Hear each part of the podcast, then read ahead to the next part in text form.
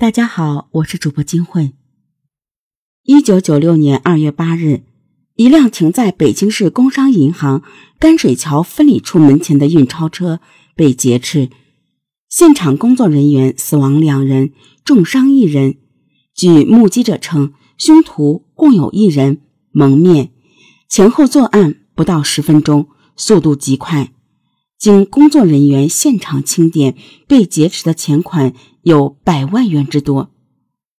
这起发生在天子脚下的恶性运钞车劫持案，引起了首都警方的高度重视。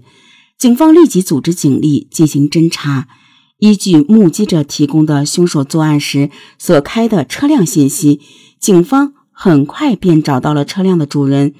但经过核实，车主并没有作案条件，车主也表明自己的车是被他人偷了。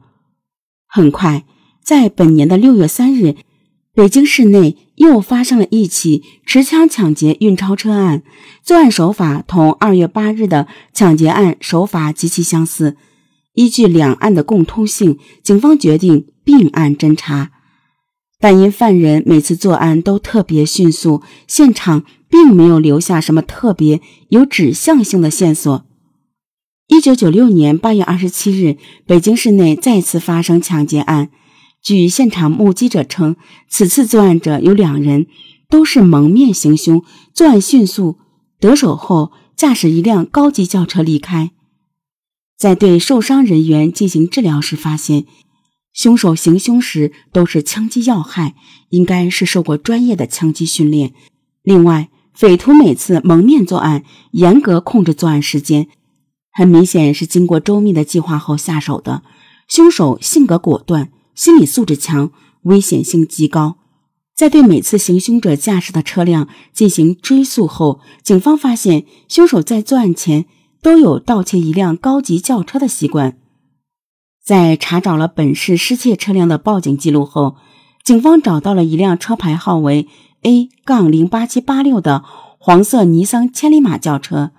因该轿车失窃地与前两次失窃车辆地点相近，且都出入过汇源公寓，警方猜测该车很有可能是犯人所偷。很快，该车被发现停在了亮马大厦的停车场内。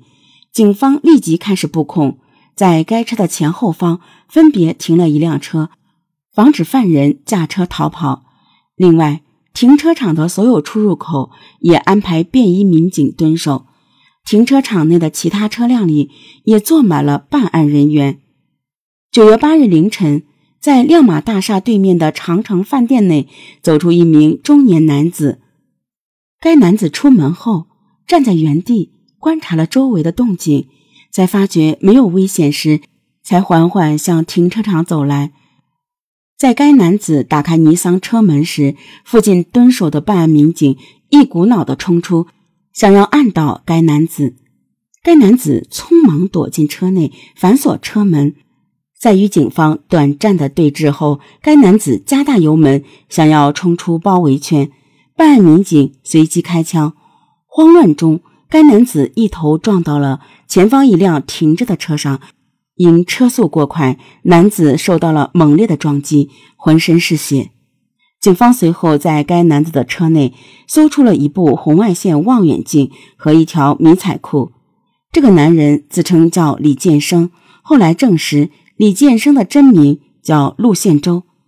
经过调查。陆宪洲时年三十三岁，一九八一年至一九八四年在云南服过兵役，做过汽车兵和军械验枪员。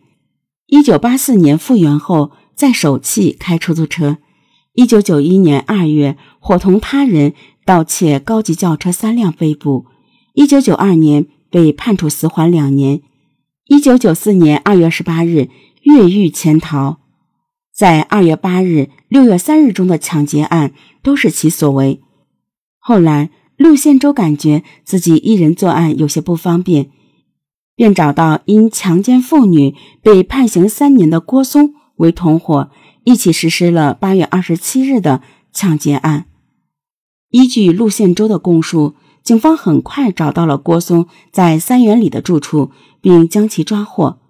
另外，警方捣毁了陆宪洲的两个窝点，在里面搜出微型冲锋枪一支、制式手枪三支、子弹三百一十五发、人民币十七万元，还有美金和其他外币。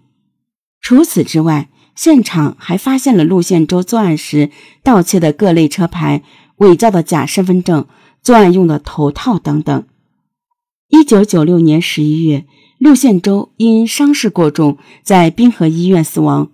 郭松因犯抢劫罪判处死刑，剥夺政治权利终身；犯盗窃罪判处五年，剥夺政治权利三年，两罪并罚，决定执行死刑。